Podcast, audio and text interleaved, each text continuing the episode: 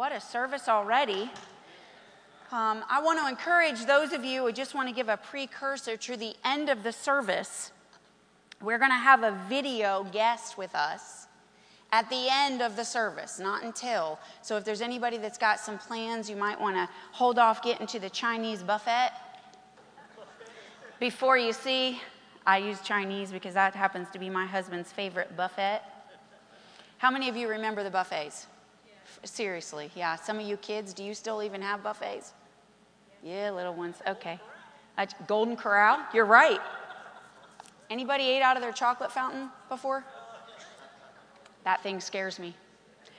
I don't know. I stick my stuff in there, and when I pull it out, I'm like, I might pull something else out of there that I never knew went in. I'm not doing that. Let's pray. Father, we just come before you in the name of Jesus. And God, I just thank you, Lord, for the word that you've given this morning, for the series, God, that we're in. Lord, I just thank you that you would direct my mouth and my mind, God, to be led by your Spirit. Father, remove me from the equation. Father, that your word would go forth into the heart of men and women, God, and bring forth supernatural change. Holy Spirit, take our lives, take our hearts, Father. Mold them and shape them. Make us, Father, into champions. In Jesus' name I pray. Amen and amen. So we began a series last week, Brother Rick from the Dayton campus. Somebody say he did a great job. He did an amazing job. Back in the week of Pentecost, earlier in this year, Mr. D'Amico began exhorting the church. And all of a sudden, the scriptures he began spitting out, he began calling us champions and of a champion spirit. And the spirit inside of me just began to literally erupt in my heart. And I'm like, yeah, that's right. That's who we are. And it just began to fire this word in my heart that I couldn't let go. And I knew that night that somehow, some way, sometime, we were going to need to talk about a champion spirit that lives inside of you and I. Little did I know that our pastor would be in a fight that he is, and that we would be speaking the word of where we're coming from. God was preparing us in Pentecost for the battle that was to ensue. Amen? So just know we are not off his time. We are right on time. So if you weren't here last week, I want to just review a little bit of it, because I think that we really laid some foundational truths for you and I. You know, the entire Christian faith is based upon death and resurrection, the cross and the resurrected God. There's multiple religions around this world, but without the resurrection, there is no power in that gospel. It is not the good news. It's of news, but it's not the news. It's not the news that you and I live by. The resurrection changed the news that you and I believe. Without a resurrection, you have no God. That's all there is to it, or at least not one with power. So let's go to Hebrews 12, 1 and 2.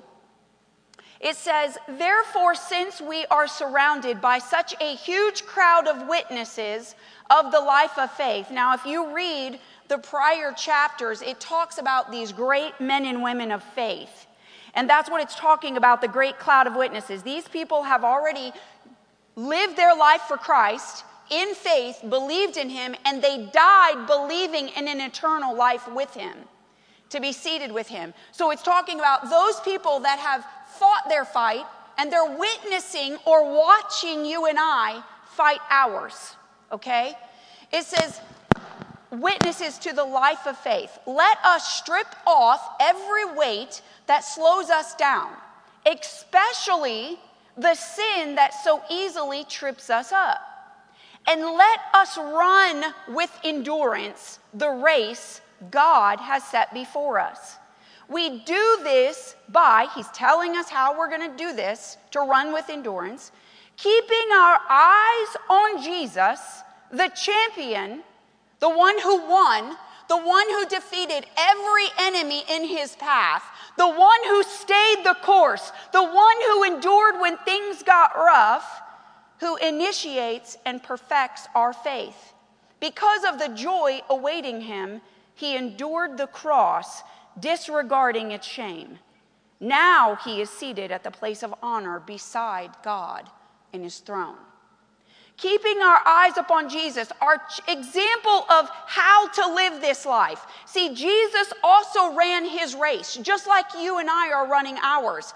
But he did it with faith, and this is how you and I are doing it. When we confess Jesus as Lord, our faith begins.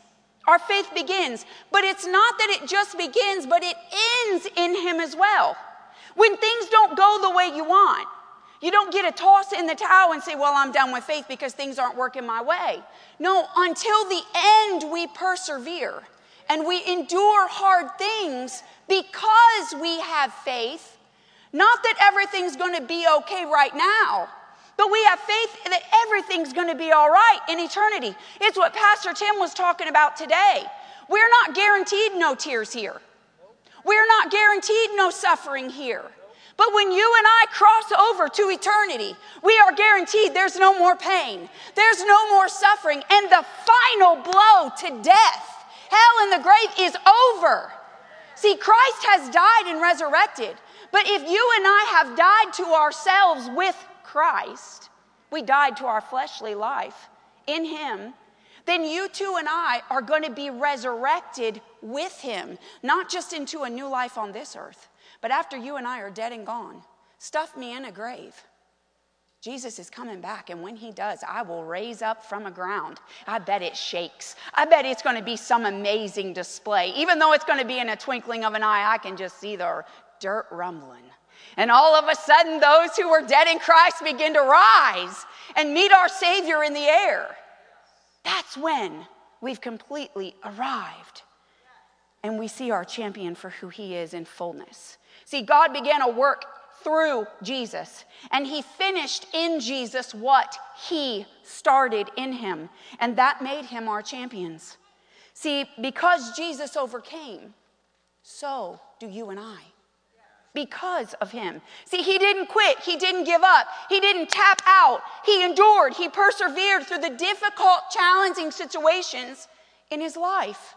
And he ran his race to win, not just to make it, not just to get there. He ran his race to win. You and I got to run our race to win. It matters. Every step, every purpose, every choice we make matters because we want to win. We want to win. I'm going to read this to you. It says Hebrews 2:14. It says, because God's children, that's you and me, are human beings made of flesh and blood. The Son became flesh and blood, Jesus. For only as human being could he die. And only by dying could he break the power of the devil who had power over death. He broke that power when he went to the cross for you and I.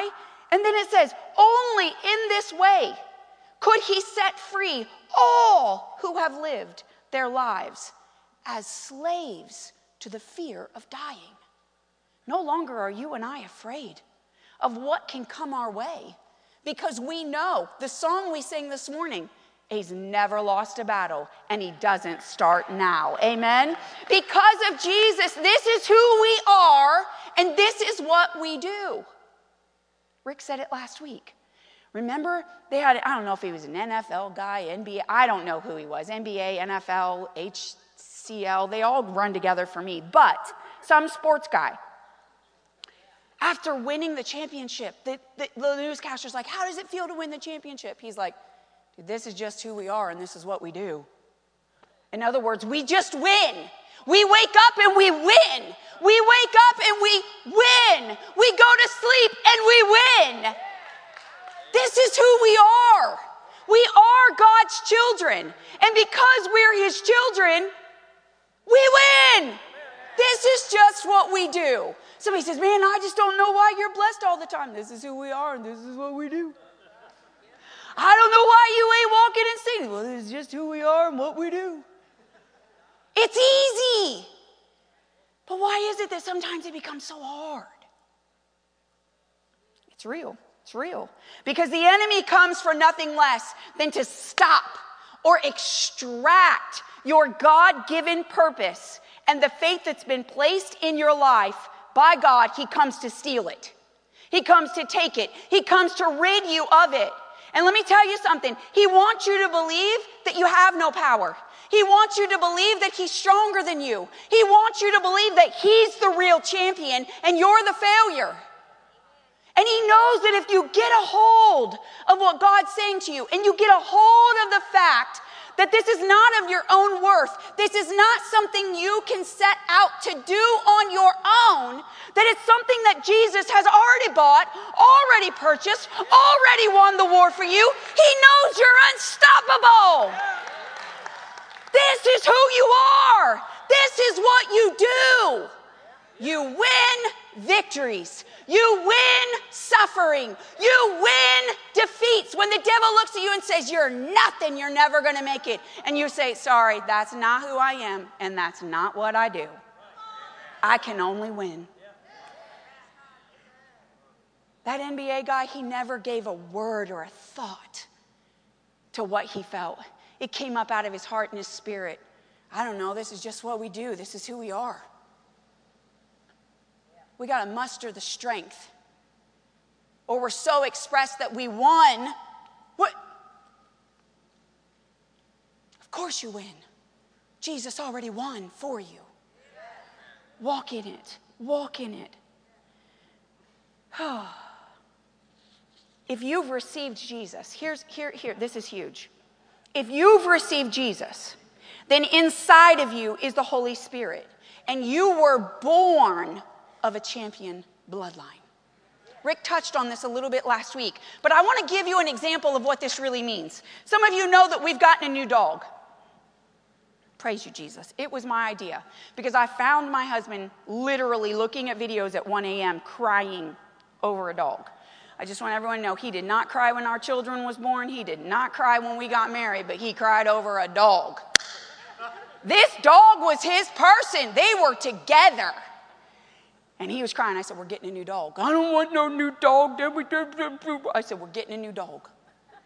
We got a new dog. Her name's Midnight. Oh, my goodness. We found out after purchasing her, when Randy talked to the breeders, that she was of a bloodline of 30 years of champions. Now, we didn't have a clue. We're not looking for no show dog. We're looking for a dog who's going to eat her food, not pee on the floor, and just be good. That's all we need. And don't get car sick. I don't want a car sick dog. They said, if you're going to breed her, you have to bring her back to us, and we will breed her. Because her line is so pure, it cannot be broken. I'm like, how much is that going to cost us? So needless to say, she's not going to be bred. She's getting fixed at 6 months or whenever you can fix her. But my point is that if Midnight has the champion blood in her, the bottom line is that if she doesn't begin to be purposed and disciplined as a champion, I don't care what type of blood is in that dog. Right now, I'm trying to get her to not jump in her water bowl.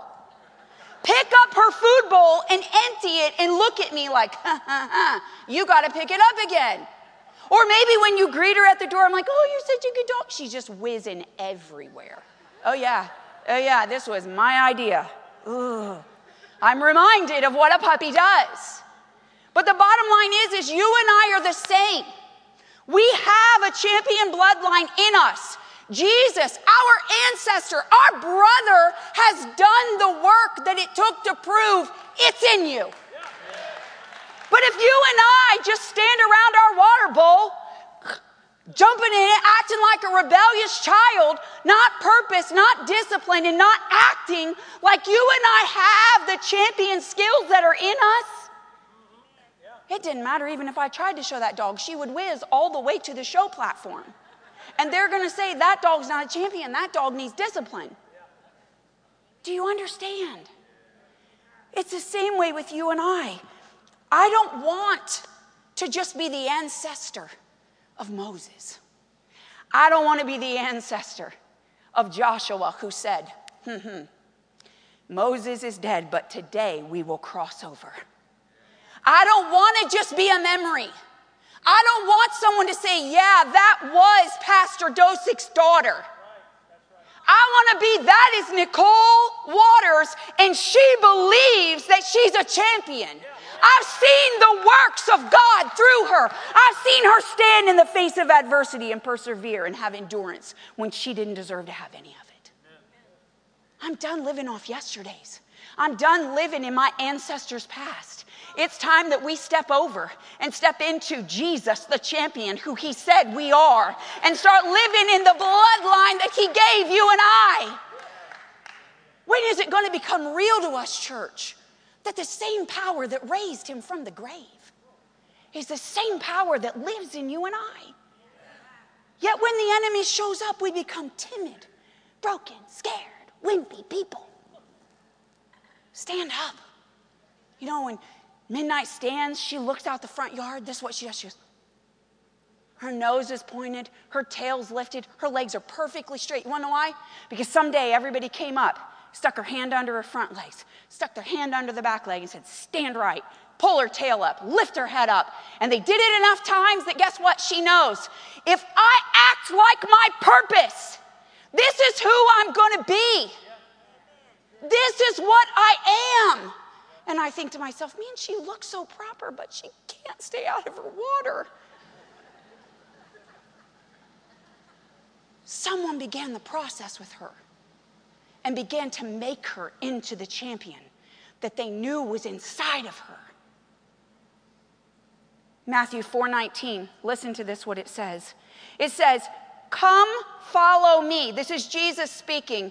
And I will make you. Not, Angie, I'm going to make you do something. Angie, come. I'm going to make you into something that you're not. Yep. I'm going to make you. I'm going to. You don't have to worry about it. Do you believe that I can make you into something you're not? I'm going to do all the hard work. I'm going to show you how to walk this out.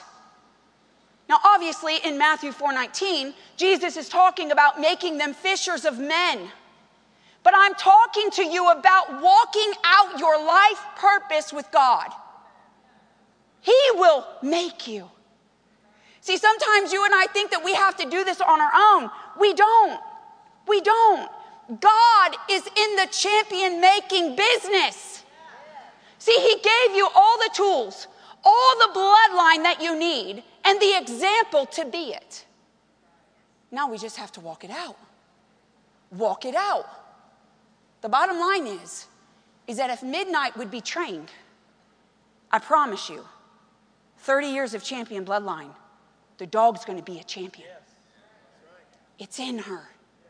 She was bred to be one. You and I were born and bred to be champions. Let's go to the Bible story and let's watch the making of a champion. And let's see if you and I can understand some of the same struggles that Gideon dealt with. And let's go to Judges, the 6th chapter. This is going to be the majority of our text today. And I'm going to jump around a little bit because there's a lot.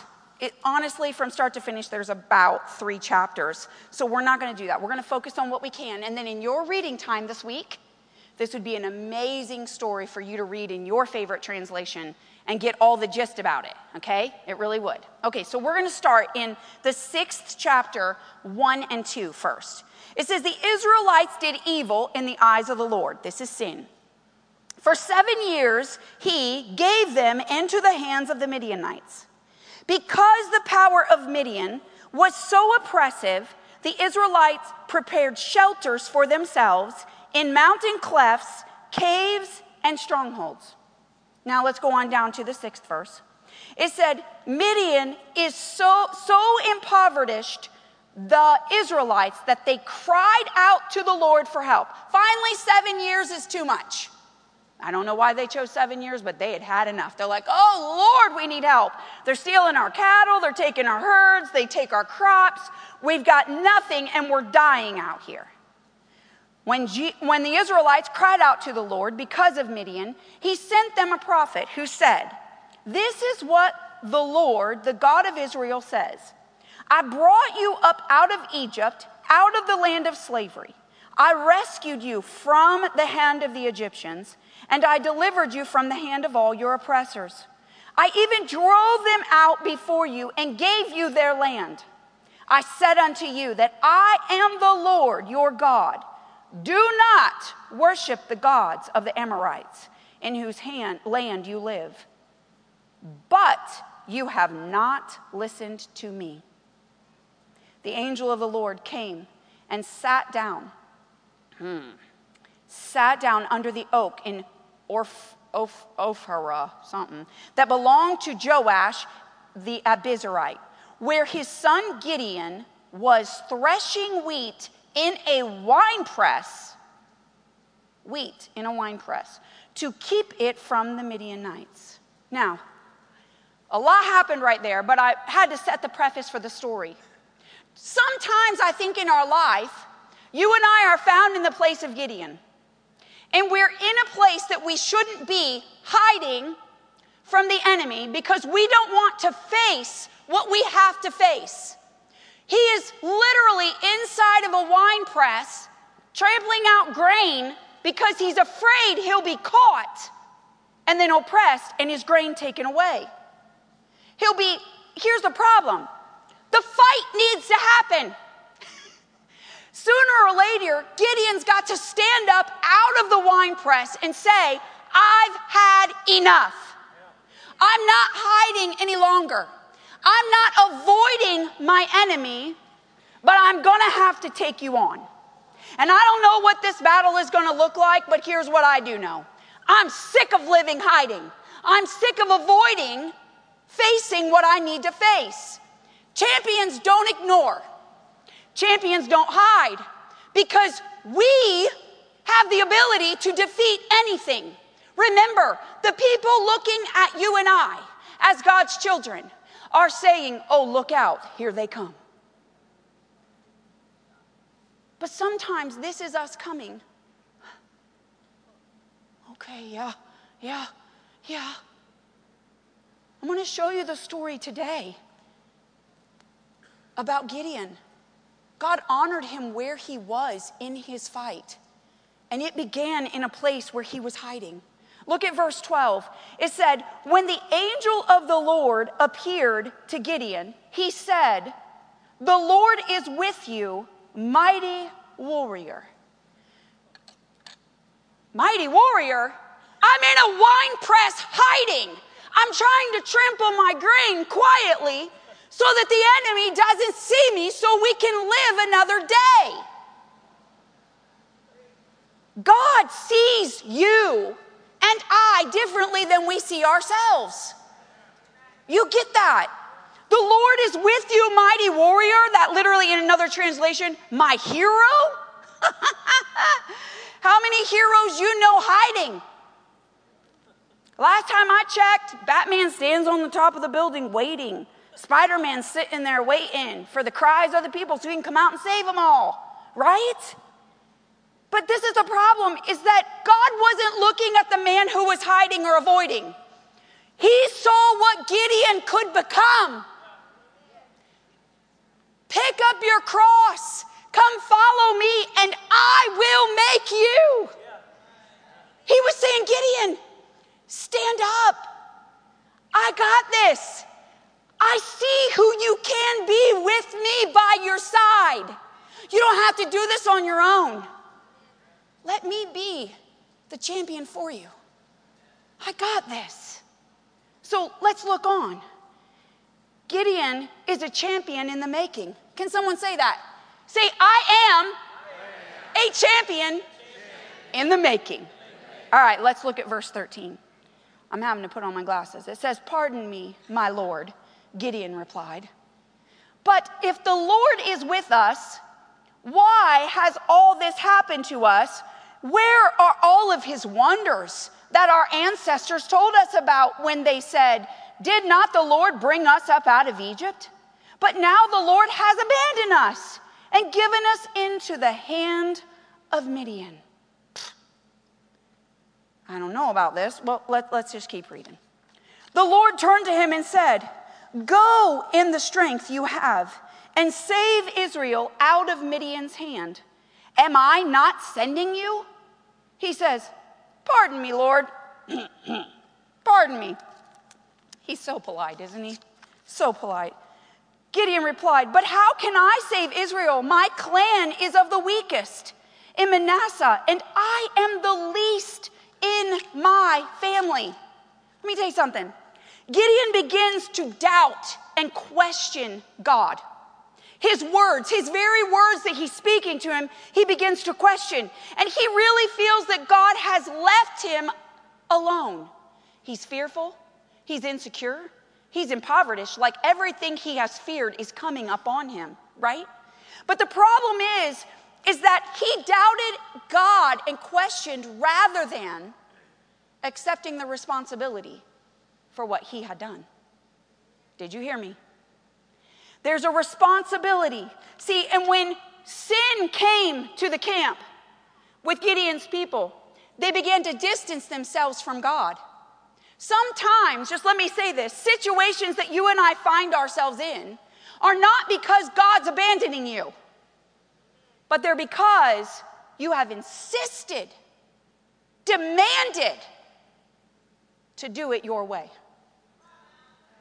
Forget the little graven image that they probably carved out. In today's world, we are the God. We are the God we're worshiping. Our way, the prideful way, what I think is best for my life. And then we hold that standard up to God, and then when he doesn't meet our standard, then we get ticked. Why did you abandon me? I just feel like I'm all here alone. Here's what I want to encourage you. Based on God's response to Gideon, he wasn't angry that Gideon was questioning him. He wasn't angry that he was having places of doubt. He began to gently love him back and to assure him, "Son, I haven't abandoned you. I'm still with you. Go in the strength that you have. Go in the strength that you have." See, just like a parent, we begin to reassure our kids. Sometimes I think that before we even want to step out with God, we think we got to have all of it together.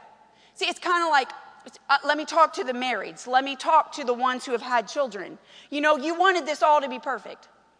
You wanted to have enough money in the bank. You wanted to have a place to live. You didn't want to rent. You wanted to buy. That, by the way, if you need to rent, that's fine. Lincoln just got his first rental. Why? Because the economy's horrible right now. You shouldn't be buying right now. It's just not a good place. My point is, nothing's ever going to be perfect when it comes time to get married. Nothing. All you women, you're never going to lose the exact amount of weight before you get married. You ain't. In fact, after you get married, you're going to gain weight. And you're going to wish to God you hadn't got married because you gained so much weight. It's called happy weight. It's okay. Now, all you newlyweds out there, you know what I'm talking about. Because it happened to Randy and I. I think I came back from my honeymoon with 12 pounds heavier on my body. Those of you that have had babies, you know there's never any perfect time to have a baby. You have a baby. And all the things that need to jump in place just start falling in line, right? Sometimes I think that we think we already have to be a champion before we can go fight a fight. But that's not what God was saying to Gideon. Here's Gideon literally cowering down, hiding in a wine press, and says, mighty warrior, who are you talking to? Here I am hiding out trying to avoid the enemy, and you're calling me some mighty warrior. I ain't even got a knife strapped on me right now, God. And he's like, no, Gideon, you're going to go because I'm going to be with you. And he's like, well, Lord, if you're going to be with me, then why am I in this situation? You're in this situation because you've chose to avoid and to not do what God's asked you to do. And sometimes that's a hard place to be. One of the first steps in becoming a champion is identifying that this has nothing to do with what you can do and everything to do with what he has already done. Go in the strength you have. Go in the strength that you have. See, he's asking you and I. God is really saying to Gideon, I just need you to realize that it's not your own power that's going to do this. It's going to be me. But I need someone in human flesh to step out, no matter how big that step is. Some of us have a step like this. Some of us have a step like this. Some of us have a step This is me at night in my house for the top step of the, before I go downstairs. Why? I want to feel where I'm at. I got to know where that first step is. Sometimes a lot of us are like that. And don't look at me like a cow at a new gate. 2/3 of the people in this congregation have the exact personality type as I do. So don't even go like this. I know what you're feeling. There's only a few of you that go like this.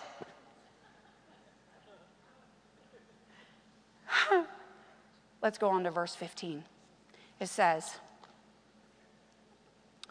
"Oh, pardon me, Lord." Okay, "Pardon me, my Lord," Gideon replied, "but how can I save Israel? My clan is the weakest in Manasseh, and I'm the least in my family." And the Lord answered to him and said, "I will be with you, and you will strike down all," someone say all, "the Midianites, leaving none alive." That's not a partial victory, that's a complete victory. And Gideon replied, okay, we're going to stop right there. This is what it says. Gideon was first doubting God. Now Gideon turns it to himself. Oh, but I'm the weakest of my clan. Like, I think you've got the wrong guy. Again, let's go back. You're looking at me, seeing me differently than I am. He says, but I am. He's already taken ownership. Ignore what God just said about me, that I'm a mighty warrior, and that if I go in the strength that I have, he's enough. He says, no. I know better than you, God. I know better. You don't understand where I come from. You don't understand how much money I make. You don't understand what color I am. You don't understand how old I am. You don't understand what side of town I come from. And God says, actually, I do. And I'm going to go with you. I'm going to go with you. The devil tries to tell us that we're not enough and that we just need to go home. Don't even fight. Do you want to know why he's trying to not even get you to put up a fight? Because he knows that really, if God's with you, he's doomed. He's doomed. He's not looking for you to ensue the fight on your own. He knows that the God who resurrected Jesus from the dead is the God who's behind the power that you carry. But it's you and I that have forgotten the power that we carry. It's you and I that forgot the blood that runs through our veins is that of a victor.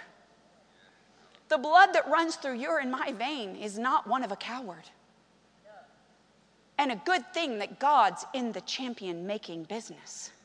And that step by step, he is with us. Let's look at the next verse. It says, the Lord answered, "I will be with you, and I will strike down all the Midianites." Listen, it says, Gideon replied, "If I have found favor in your eyes, give me a sign." Okay, I'm just going to say, can someone say, God is still. God is still reassuring Gideon. Yes, it is. How many times have you seen him get mad at him?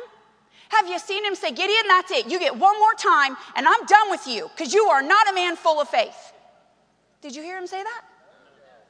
Did you ever once see him blow steam out of his nostrils and get angry at Gideon? No. You want to know why? He was patient with Gideon. He loves Gideon. He was reassuring Gideon that you can do it. All you moms out there, you know what I'm talking about. You found your kids. Dads too. It's like that first fishing cast that they don't think they got in them, and you're like, you can do it. Just throw it out there and let go of the finger. You got it. You got it. What are you saying? You're encouraging them along the way because you know that they're fearful that they're going to fail. They're afraid that they're not going to get the cast to the pond. Moms, they're afraid that they're not going to get it done the way you think it needs to be done. I remember Lexi. She was, oh my goodness, thank God for her best friend, Brittany. She was literally on the stage, and Randy and I are in the audience, and my mom, papa, everyone's come to see her. You know, it's that first kids program, and we're all looking for her right here, and there's no Lexis. And everyone's holding up their letter, except there's one letter missing in Christmas. And it's Lexi. And you see little Brittany go off stage like this, cricket, and here comes the eye. What was it? She was afraid. She needed encouragement. She needed reassurance because she didn't have the confidence that it took to go out there. All she knew is that something was going to happen to that letter. It was going to fall. It was going to break. She was going to cry. It was just more than she could handle at that moment. God gingerly loves us and makes us into champions. He's not going to put you in a place that you're going to fail. The only way you fail is if you go in your own way. You go the way you think you need to go. God's asking that you go in His way. Amen. And that you go in my strength. You go in your strength that you have. And when all the strength you have runs out, mid-step, you can't even get your foot on the ground. God says, I got this. And down your step of faith goes. And another step is made towards being a champion. You think Michael Jordan became a champion? Because he never showed up to practice and all he did was walk in when it was time to show up and get the trophy and hang it up and take a picture. You know, and I happen to know the story of Michael Jordan. Why? Because I was a 90s kid. Michael Jordan showed up 15 minutes early to practice every single day. And two of the boys on the team thought they would try to show him up, so they showed up 20 minutes early. So the next day he showed up a half hour early. And the next day, 45 minutes early. And the next day, an hour early until he began the leader of that team. Yeah. I'm telling you that Jesus showed up early to your practice. He showed up early so that he could lead you into a championship. And if you will just follow along his steps and show up when he tells you to show up and bring what he tells you to bring and say what he tells you to say, and walk like he tells you to walk, you cannot lose the battle. Amen. God patiently waits on Gideon. But here he takes Gideon to a whole new level. He tells Gideon, and we're going to go down to 17. Remember, Gideon says, if I've found favor in your eyes, Lord, give me a sign. Like, as if you talking to me and encouraging me and strengthening me isn't enough, give me a sign that I'm doing what's right. And this is what he says. He says, please do not go away until I come back and bring my offering and set it before you. And the Lord said, I will wait until you return. So quick in the story, God waits. And then he comes back. But when he comes back, this is what he says to Gideon at night. He says, we're in verse 27. It says, so Gideon took 10 of his servants and did as the Lord had told him. But because he was afraid of his family and the townspeople, he did it at night rather than in the daytime. Now, the Lord gave Gideon specific instructions and said, I need you to go into the town and tear down the altar of Baal. Tear down what you think is right and the disobedience in your life and make it right. But Gideon couldn't tell his family, so he had to take 10 other friends with him. I'm telling you, story after story after story in the Bible reminds you that those you surround yourself with are very, very important. And I'm here to remind you today that if you don't have people, that when things get tough, when things get rough, when it comes time to endure, when it gets time to get thick skin, when it gets time to persevere in the midst of adversity, when things might not look the way you think they should look, when the evidence of your faith is not arrived today, you need them to look at you and say, don't you dare get down. You're going to fight through this. You're going to persevere because you are of a champion bloodline. The Spirit of the living God lives inside of you, and you will make it. You will rise up out of those ashes, and you will live. Those are the people that you need to surround yourself with. Those are the people. I'm going to be honest with you. Sometimes there's battles in life that show you who your true friends are real fast. And I can't tell you how many times I've been in a situation where people just run. They think it's time to run. It's not time to run. It's time to fight. That's what it is. It's time to fight. So Gideon was afraid. He was afraid still, yet after having a fleece before God. And God comes down and waits on him. God's talked to him. God's encouraged him. God said, go in your own strength. You're going to make it. He still,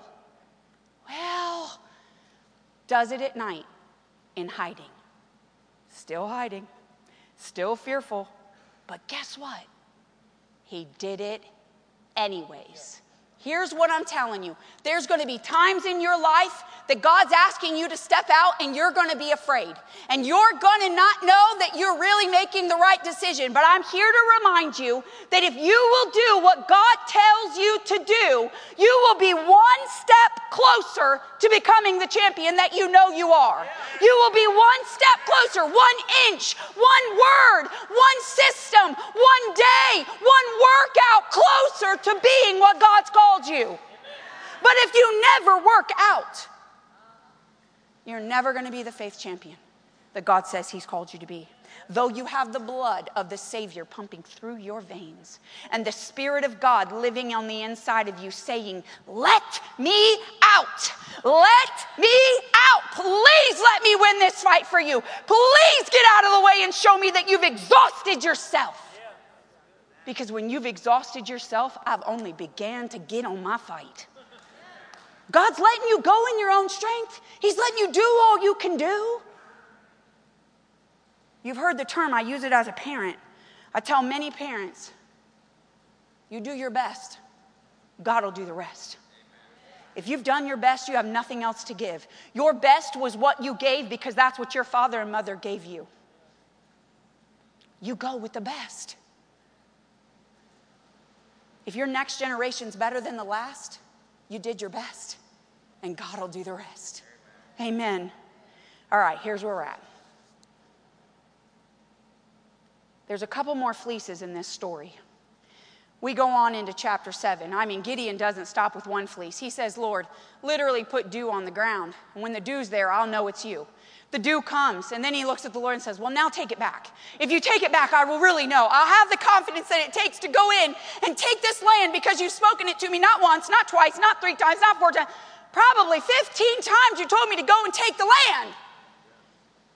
But God never once got frustrated at his nth degree, never once threw in the towel with Gideon. He kept loving him. You got this, son. You got this, son. Yeah, I'll take the dew up. Yeah, I'll bring the dew down. Yeah, I'll do whatever you want. And then he goes on to the next one. And here's what he says in chapter 7. It says, early in the morning. Oh, no, we'll start on verse 2. It says, the Lord said to Gideon, you have too many men. I cannot deliver Midian into their hands, or Israel would boast against me. Hold up, I forgot to tell you. In the prior scriptures, Gideon got enough courage to blow the horn. And when he blew the trumpet, all these troops came. And there were 32,000 men that came to the call that we were going to go fight. It says, you have too many men. I can't deliver Midian into their hands, or Israel would boast against me. My own strength has saved me. Now announce to the army, anyone who trembles with fear may turn back and leave Mount Gilead. I can't imagine what Gideon, the champion being made, was thinking right now.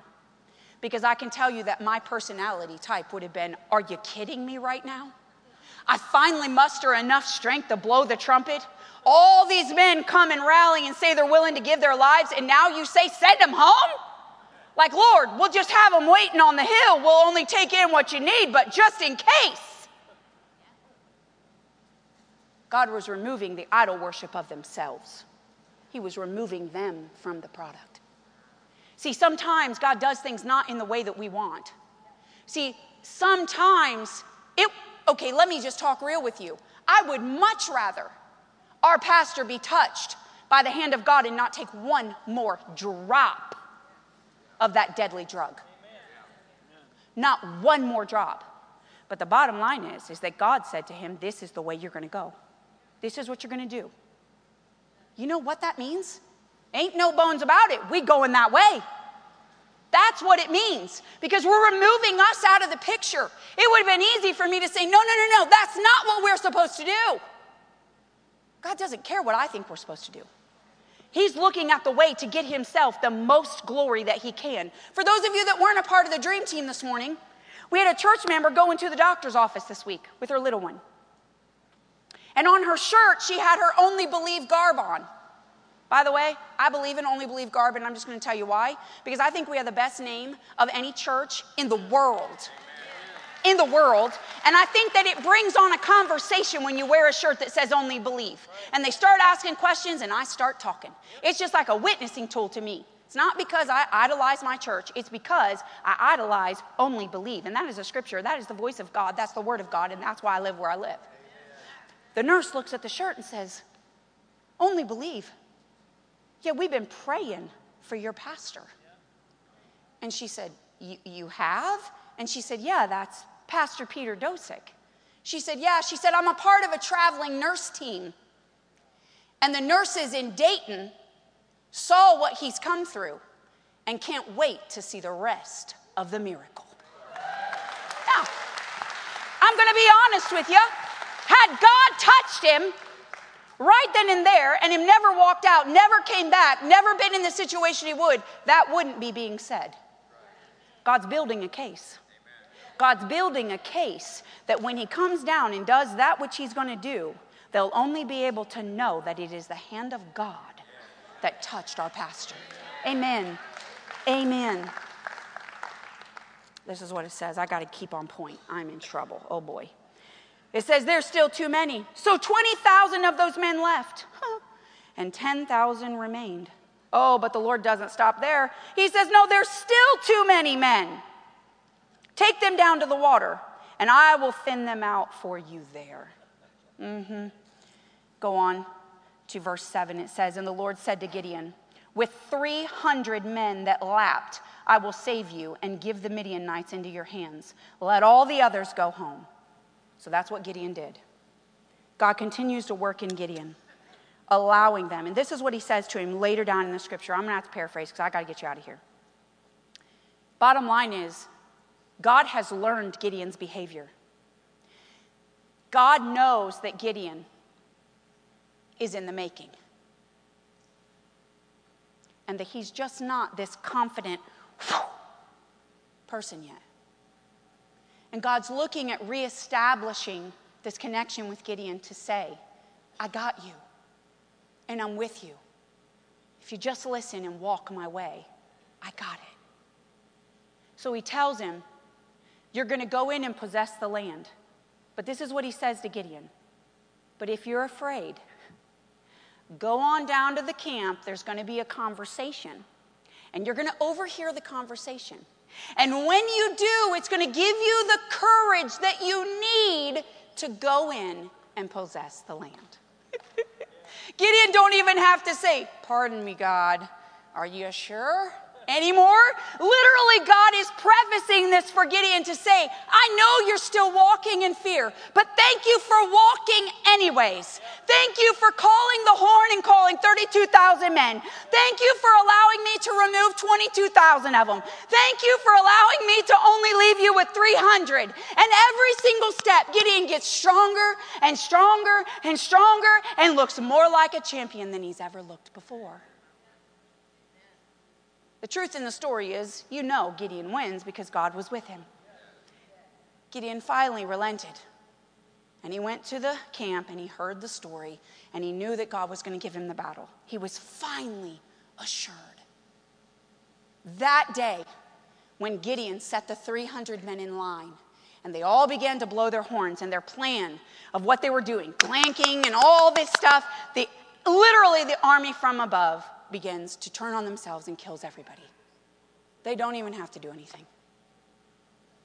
That day, Gideon was born a champion. God saw him as a champion before, but that day he became.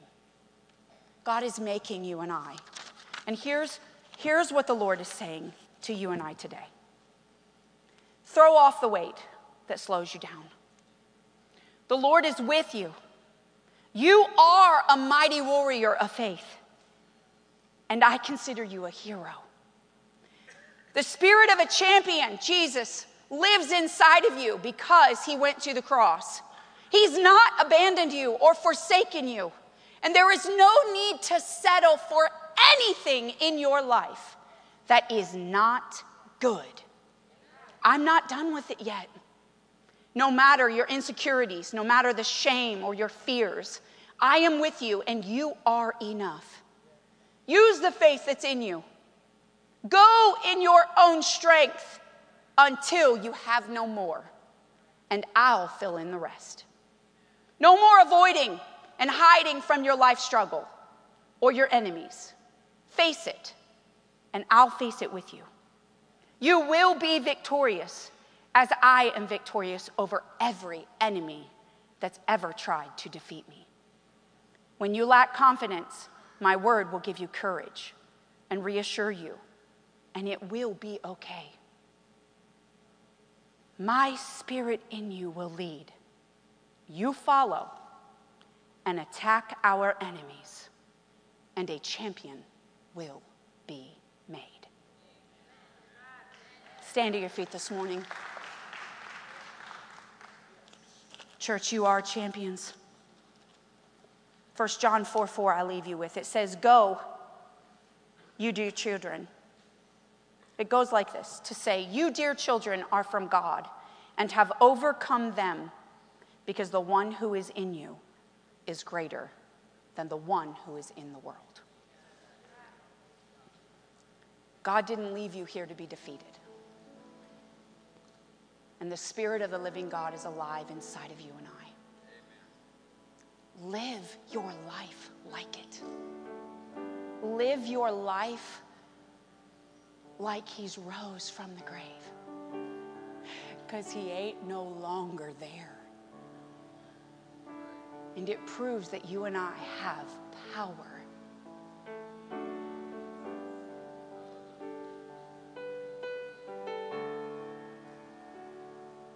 You know, I never want God to look down on me. It says that faith pleases him. This is a hard thing, because sometimes I don't want to use my faith on things I don't think are going in my way. You know, I just get a little miffed. I get kind of frustrated when things don't turn out the way I think they should. And I think, what's wrong with me? What am I not doing right? And so I take a back burner in my faith.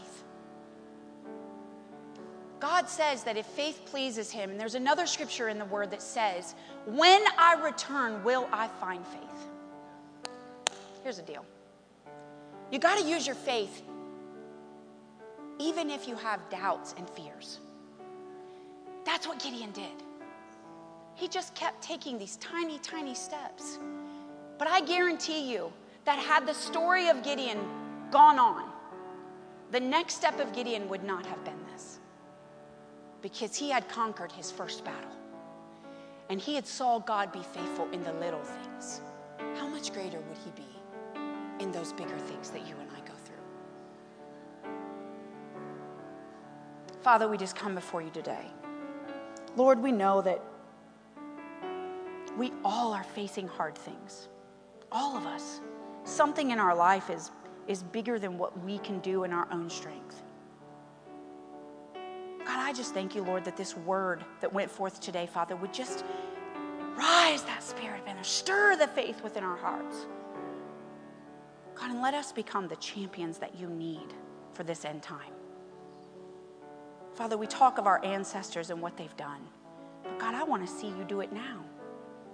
I want to see you do it in us, through us, because of Jesus. Father, I thank you, Lord, that you would bring these situations, these struggles, Father, and just like you did Gideon, reassure us this week, because this is who we are and this is what we do. We are champions because of Jesus. Remind us, don't let us ever forget it. In the name of Jesus, we pray. Amen and amen. You are not dismissed. Sit down. I know.